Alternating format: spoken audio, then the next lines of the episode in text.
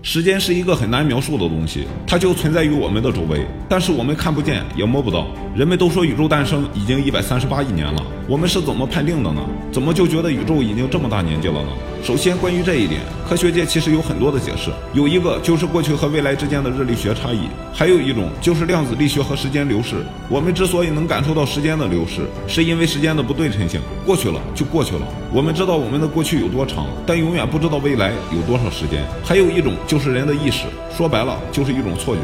但是不管哪一个是对的，我们人类对于时间的划分还是很统一的，就是过去、现在和未来。之前我们讲过，宇宙的第四维度从本质上来说就是多了时间。在四维世界里，我们能摆脱时间的控制。现在人们对于高纬度空间有了一个基础的认识，于是就开始猜测，如果想要了解四维空间的事情，就要突破时间的束缚。因为按照爱因斯坦的想法，我们的时间和空间是不能分开的，也就是说，这两样东西在一起才能组成一个空间。但是这就能证明时间真的存在吗？